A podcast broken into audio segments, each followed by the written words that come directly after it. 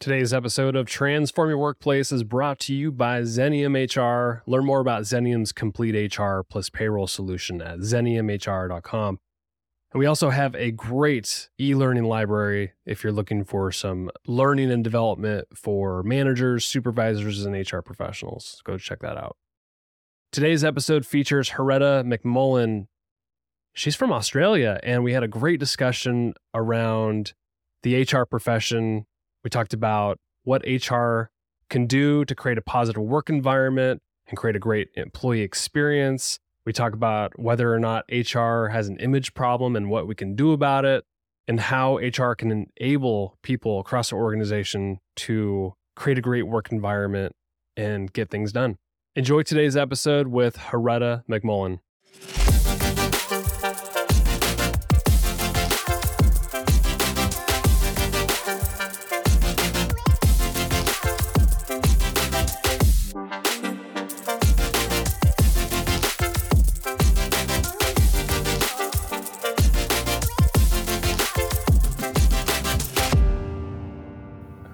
Welcome to Transform Your Workplace. It's a pleasure to have you on the show. Thank you so much, Brandon. I am so excited to be here. This is my first international podcast. You know, what's interesting is, I, you know, I've interviewed people. You're in Australia, right? I am. Yeah, so I've I've interviewed a few people in Australia, but I've never done it on a video call like this. It's always been audio. So this you're my first international video podcast. Woohoo! I will take that.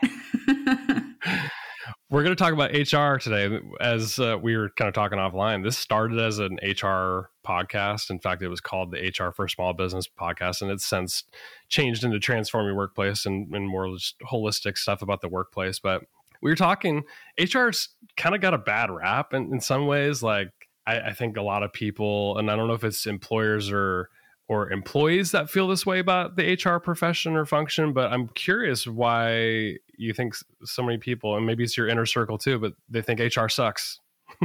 Tell me about that. Yeah.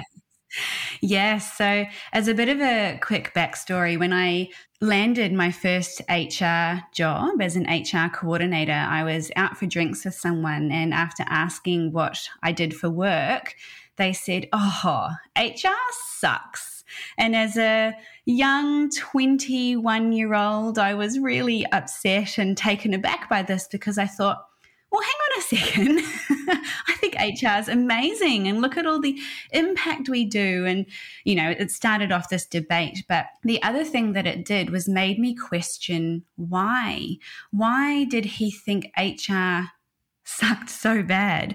And it made me go out and have conversations to discover what the general perception is. And now, based on over a decade of conversations with friends, family, colleagues, and now entrepreneurs in my extended network, I do think we're faced with a bit of a PR nightmare I think most people that I speak to about HR think that it's hiring, firing, boring compliance training, and the you know parents that we're sent to when something needs to be fixed or when we're in trouble. And there's this general perception that we're fun averse rule loving people who are a little unapproachable and aren't very relatable. And I think the most common and troubling narratives that I have heard over the years is that HR is in the pocket of the company, that we're mm. all for the business and not for the people. And you know, we can sit here and roll our eyes and maybe have a bit of a giggle because, for the most part, we know that's not true.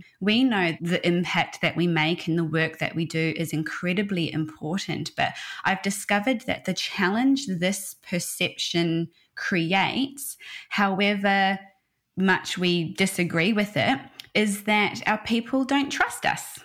And when that happens, it makes what we want to achieve so much harder. Uh, but I believe that all perception is anchored in reality. And so when we think about our people, aka our payroll, it's one of the largest costs to our business. So the question that I always ask is Does it not make smart, strategic, commercial sense to manage this cost efficiently and effectively as we possibly can. And without that trust, that's just inefficient business. So, in my experience in the work that I do and throughout my career, when we get this right, people are proactively telling us things that we need to know. And for example, we're able to stop them walking out the door because we know about their challenges and we have the chance to either resolve them or manage them, and our retention is stronger. The uptake of our initiatives is fantastic because our people believe in us and they believe in the work that we do.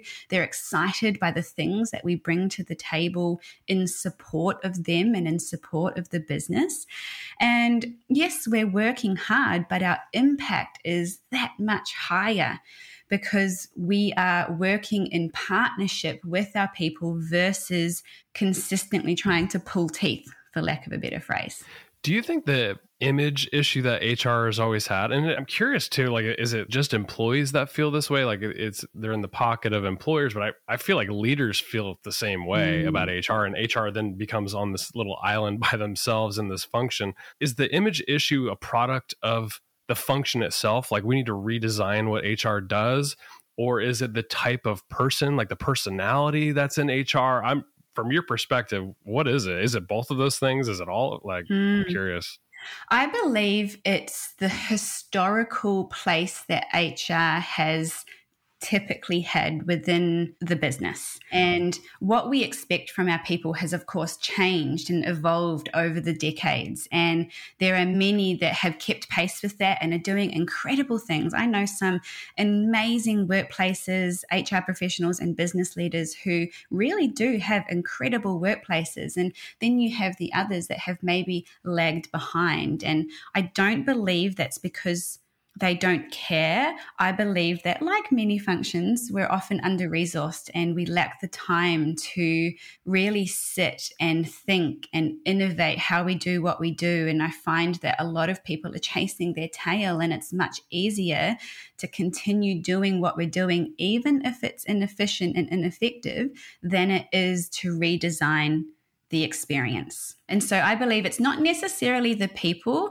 I believe it's how we approach the work that we do. And so the work that I now do after my decade within the hospitality and tech industries is looking at how can we redesign the experience so that we can achieve so much more with the time that we have.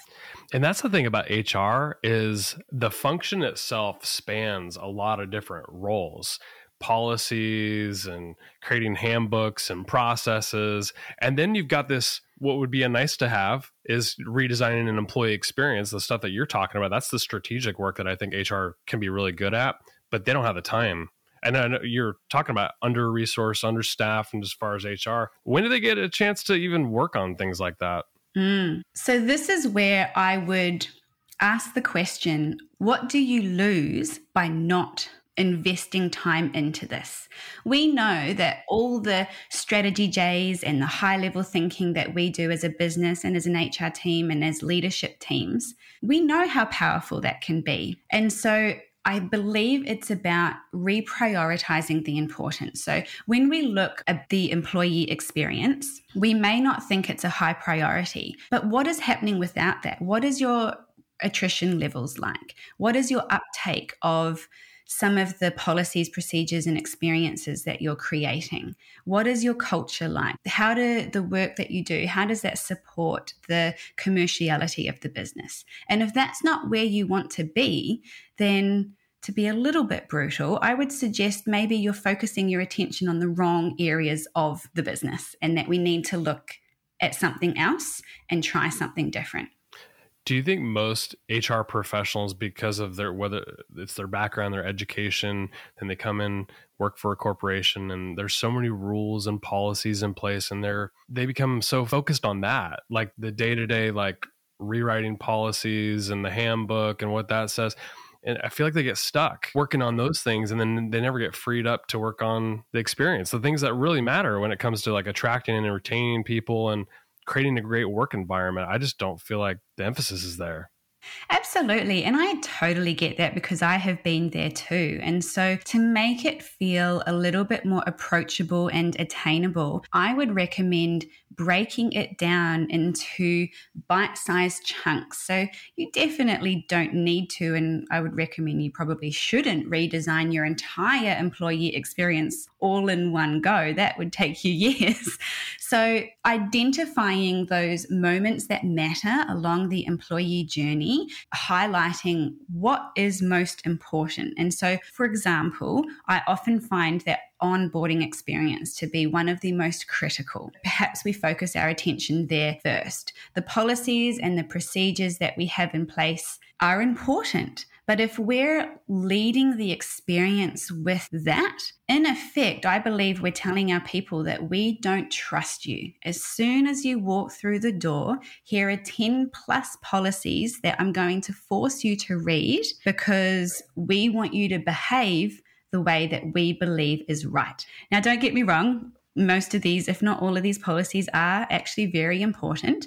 But I believe that if we can redesign how we communicate the policies, look at how they're embedded in the culture and support the culture, then that is arguably a more profound and powerful way to achieve what we want to achieve. Because I think we can all agree that when our people read these policies, they'll either A, never read it again, or B, forget it because they're dry, they're long, and we're not doing anything to embed that information throughout other points of the employee experience. So if we're able to proactively develop our culture and set our behavioral expectations and lead by example, I think that's a different way of enforcing our policies and procedures than simply having them there as something to read and maybe having a annual compliance check. It always felt like to me like policies should like sit in the background. To your point, like they're they're necessary because the law matters. But imagine like an employee starts their first day and part of their onboarding experience is to get immersed in the the cultural values of the organization. So like here's our core values here's how we behave and we treat each other. Like that's more philosophically driven versus policy driven. And to me that's empowering because now you're treating people like adults instead of like children. When we create rules and, and force feed 10 20 policies on on the first day what kind of signal is that sending employees Absolutely. People want to feel autonomous and they want to feel like they are in somewhat control of their own work and their own destiny. And so, part of looking at your employee experience and culture is looking at human centered design, at neuroscience, at human behavior, and using that information to help you decide on how to roll out some of these things. And this example of enabling and empowering versus enforcing was something that I had always thought about in the workplace, but that also hit home when I had my son. And I'll share a quick story that made me truly, genuinely realize the power that it had. My son, he's two years old, and over the last six months, he is wanting to pick up everything, including things that break, of course. And so for a while there, I was always saying, Oh, don't touch that, put that down, give that to me, be careful, uh, two hands. And it was exhausting. I was exhausted. Yeah, saying saying no all the time and following your son around is probably oh, a nightmare. I, I felt awful as well. I just did not feel like I was doing the best mumming that I could do. And so, what I did one day was I changed the words and the approach that I was using. I said, Great job, Charlie. Two hands, strong hands, and walk that over there and put it on the table. He has not dropped one single thing or broken one single thing. And that I think was a powerful lesson in how I can empower and enable versus inhibit. I mean, that's a beautiful example because that tells me in the workplace we need to be clear, concise, say what we actually mean, and give clear direction. And when you have those agreements in place, works a lot better. And people usually don't let you down.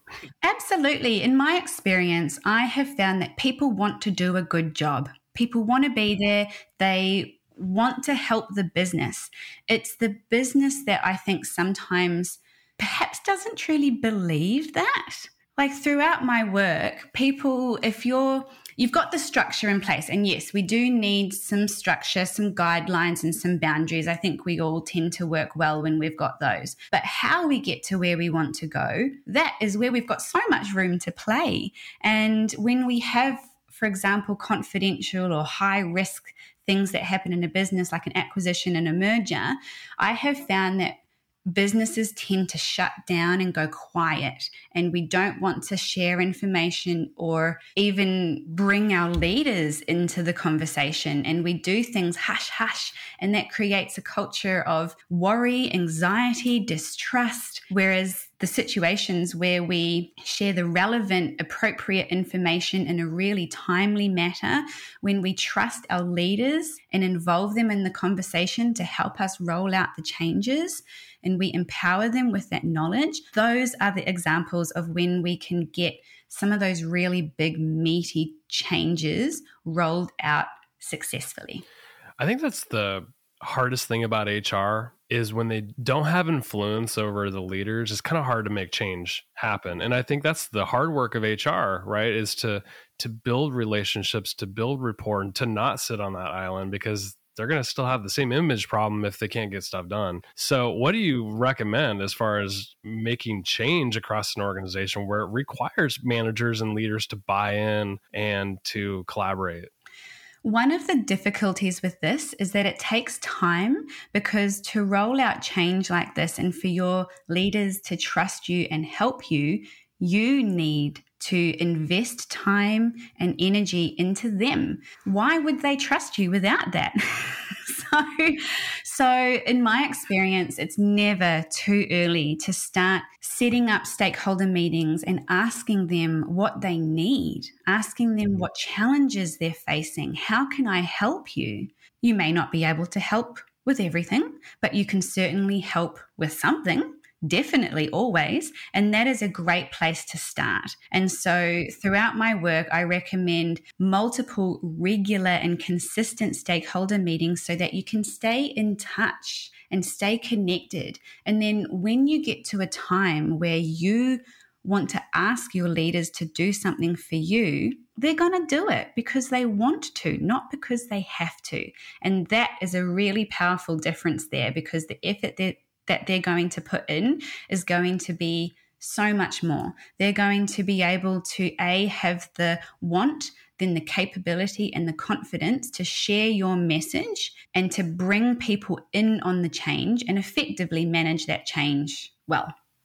So you do a lot of work in the employee experience space. So you're out helping organizations create a better employee experience. You're probably giving leaders the tools to, to be able to do that themselves, right? So from your perspective, what are some of the things that move the needle on employee experience? Like even if there's some actionable things that leaders who are listening to this podcast or HR people who are like, I've tried everything, but maybe maybe there's a few things they haven't tried to, you know, increase the employee experience. What are those things?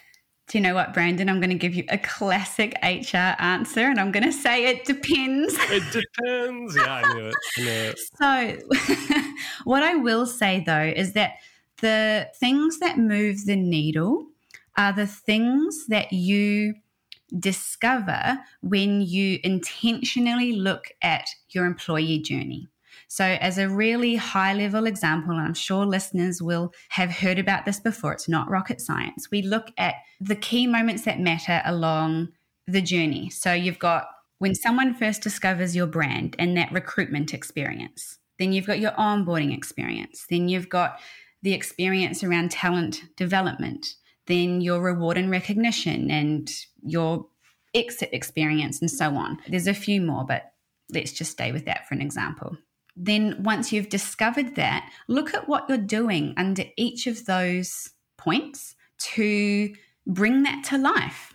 And some there may be more and some there may be lacking. And so, what you need to decide is what are the priorities, because we certainly can't do it all. To understand your priorities, you need to speak with your people. So, we talk about HR being on an island. We will have an indicator of what we should have an indicator of what is a priority and what's important. But I have found there is such power in having conversations with our people and really casual ones. We talk about the water cooler chit chat being a waste of time. I think those are some of the most powerful places to have conversations where people perhaps cannot connect one challenge or experience they're having with reward and recognition. But using our expertise, we can connect the dots and we can now look at that point on the experience timeline and say, okay, I think we need to do some work here. And it may not be directly impacted, but it will eventually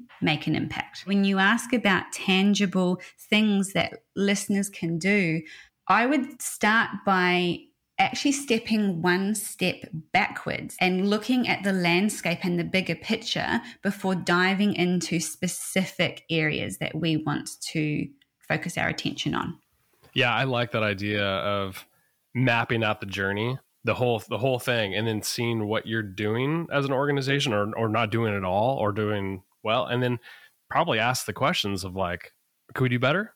You know is does the eh, experience need to improve? Like what and then ask problem statements to help direct the the future work that you know hr can do and you know along with leaders. Absolutely. And that bigger picture perspective allows you to not be distracted by shiny things and to create the space for innovation and agility when curveballs get thrown our way, but to be really anchored in our vision and our mission and that have that steady course and to remain stable is powerful. What do you think like one of the biggest problems or challenges that uh, it's facing HR right now in the in the profession? What are the hurdles to that they need to get through right now? I believe that after the last few years that we have had, it's about now keeping up with the changes that the world is making and rather than resisting those, enabling them. It is clear that people are wanting and needing a different way of working and that it actually can work, that it is profitable, that people are more productive. Of course, there are some challenges. And so I believe one of the areas that we need and want to focus our attention on is that employee experience. How can we create environments for connection and collaboration when people are working remotely. It can be done. I believe need to talk with our people. We need to keep up with industry ch- trends, share information among our companies and work together on how we can rise as a collective. I think that's the number one challenge. And rather than sharing a few more that I have on mind, I'm going to stay with that because that's a big one. and I don't want it to feel overwhelming. What do you look at, you know, especially when you've transformed the experience for an organization? What kind of indicators are you looking at to know if it's successful or not? There is a few. So, in the work that I do, I always look at the current state. So we do a survey, we talk to a few people, where are things at right now? Then throughout the work, we look at that again. And then after the project delivery, we look at it a third time. And that is where we can obviously see our progress. The middle point at which we survey and talk to people allows us to course correct if we need to, rather than going down this journey that we think is correct and then getting to the end and realizing, oh, it hasn't quite landed or we've gone down the wrong path. So I think that middle point is really important. Uh, that third point, uh, that's where we'll look at engagement, we'll look at retention, we'll look at verbatim an actual quality, qualitative feedback and comments. Uh, that is a little harder to judge, but I still think is really powerful. It's when you get the comments like, well, now I've been able to put things in place and delegate, and my quality of life is better. I'm no longer going home and crying. You know, that's not a number, that is life. Yeah, that's powerful. So, those are some of the data points that we look at. My favorite is like when we look at survey data, and I, I agree, the comments are the best because when you you hear and read comments like empowered and work life balance, and I feel safe, and I love my work. It's easy for me to get out of bed every day. Passion, like those are the words I always look for, and I love seeing that stuff. That means that there's something right about the workplace culture. But it's like the words like fear, toxic behavior, can't get can't get up out of bed in the morning to work. Like those are the kind of things that are like, okay, there's something wrong with the way the employee experiences.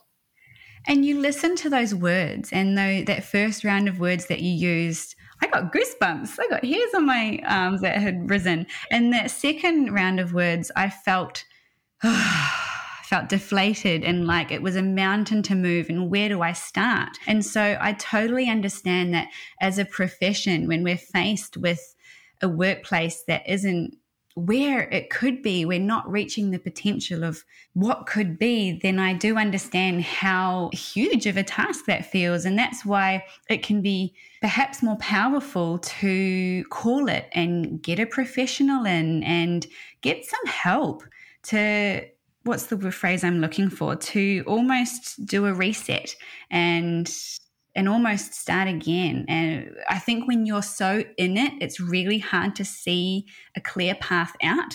And sometimes we need help in pulling back so that we can see the landscape and see a clear path forward. We started the conversation talking about the image that HR has amongst people. Even with what you're describing, you know, about the employee experience and giving leaders tools and, you know, even people talking about their work the way we were just talking about it. Like that's what what we're aiming for. HR is always, in my opinion, behind the scenes. I really wonder if the image is going to change, regardless of like how great a work that HR is doing, because it's so behind the scenes, and the leaders are probably going to get the credit. I mean, what do you hope people say about HR or think about HR in the future if you know if it all goes the way you're describing? I know. Look, before I get to your question, I want to share a short story. There was one point in my career where the company decided to combine the HR and the marketing teams. Now, as a career HR professional, I had my doubts and I was a little dubious and I thought, how's this going to play out? But honestly, it was possibly one of the best things we ever did. What it meant was that as an HR profession, so our team, we learn how to market ourselves and we learn how to market our work. The initiatives that we were putting out to the business, we did tone of voice training so that we could speak in the language that our people resonated with. We were able to prioritize not just the content of what we were creating, but how we were positioning it. And that was so powerful. As a really small example, there was a point where we were rolling out a learning and development system. Now, a lot of people will go roll their eyes and think, ugh, training. Does that mean more compulsory training? What we did throughout that rollout was make it fun let's create fun in the workplace. Is that not what it's all about? And we did popcorn, we did competitions, we did uh, group screenings, we made it an experience. We didn't just roll it out with a couple of emails and call it a day. Our uptake of that system, I mean, I have to admit, I can't quite remember the percentage, but I want to say truthfully, it was roughly 89%. And I think that is incredible. That was well above the benchmarks that that company had had at the time. Then we were able to keep a certain level, not 89%. I think it dropped down to somewhere in the 60, 70%, but we were able to maintain that forevermore. And that I think is powerful. We're spending money on this system and licenses for each employee. And if they're not being used, that's money down the drain. And so from an HR perspective, from a business perspective, that's our job, right? Is to make sure that we're optimizing that spend. Um, so when we look at how I would love HR to be perceived and how perhaps we can do more impact with our work, it's incorporating elements of marketing. So we look at customer experience and we put a lot of effort into the words that we use and how we interact with our customers. It's applying those same principles to our employees. It's about leveraging storytelling, I think has been incredibly powerful. It's about humanizing the work that we do. And so, yes, traditionally HR has been behind the scenes. It's time to come in front of the camera, people. it's time to share your voice, share your story, connect. That is how we humanize, that is how we build trust, and that is how we do what we need to do with more impact. So, to come back full circle, sorry, to your original question, I would love for people to think of HR positively, to think, I trust my HR team.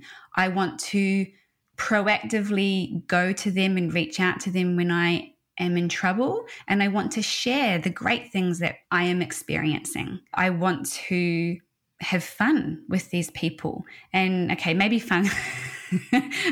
there's, there's always that invisible line with an HR professional, right? Because our, our title precedes us and there's definitely an element of confidentiality.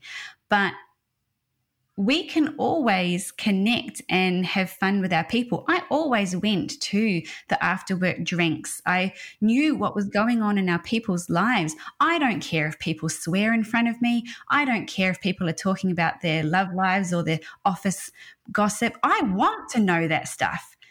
Part of it will not impact my job whatsoever if I hear that someone is dating someone else and they're in different functions, I don't care about that. That's not going to impact the work. And so people were telling me things. There was always a line in the night where it was definitely time for me to leave. I don't want to see people making out. I don't want to see hear things untoward. And so I left at that point. And I think that was a really useful approach to take because it humanized me. It made people feel like I was just another employee, which I was and I am. And then I left at the line of confidentiality, and then they could relax, if you will, because I wasn't there anymore. Yeah, that's well said. Uh, what's funny about HR people is, at least the ones I know, some of the most foul mouthed people and sense of humor. Like, you know, they know how to party, they, you know, trucker mouths. you know, it's like, it's, HR people are great. They are real yes. people. They are employees just like you and me. They're um, HR people are great. Well, this has been a, a fun discussion. I think that was a great way to end the show just by by talking about HR need to get in front. I like that. I, I agree with Thank you. Stop you. being behind the scenes. HR people get out front and act like a marketer. Because I think if you really want to make change, it takes you getting out in front. It really does. Well, Hareta, thanks for coming on the podcast. What what do you want to share in parting, point people to connect with you, anything you want to do? Sure thing. So, if anyone is listening and you like my voice and you like my approach to the work that we do, feel free to follow me on Instagram at third underscore space. I'm also on LinkedIn at Hareta dash McMullin. And I know, Brandon, you'll share those links in the show notes. I love chatting, if you cannot already tell, and I would love for you to reach out to me and with no strings attached, simply just to evolve what we do and connect and share knowledge. Uh, I, in my work, love building up my HR specific industry network versus my clients and my founders and my entrepreneurs. So please reach out to me. My guest today has been Hareta McMullin. Thanks for coming on the show. Thank you so much, Brandon.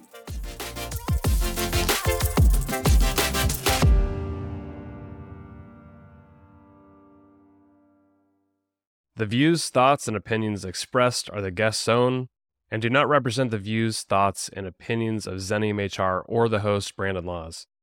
The material and information presented on Transform Your Workplace is for general information and educational purposes only.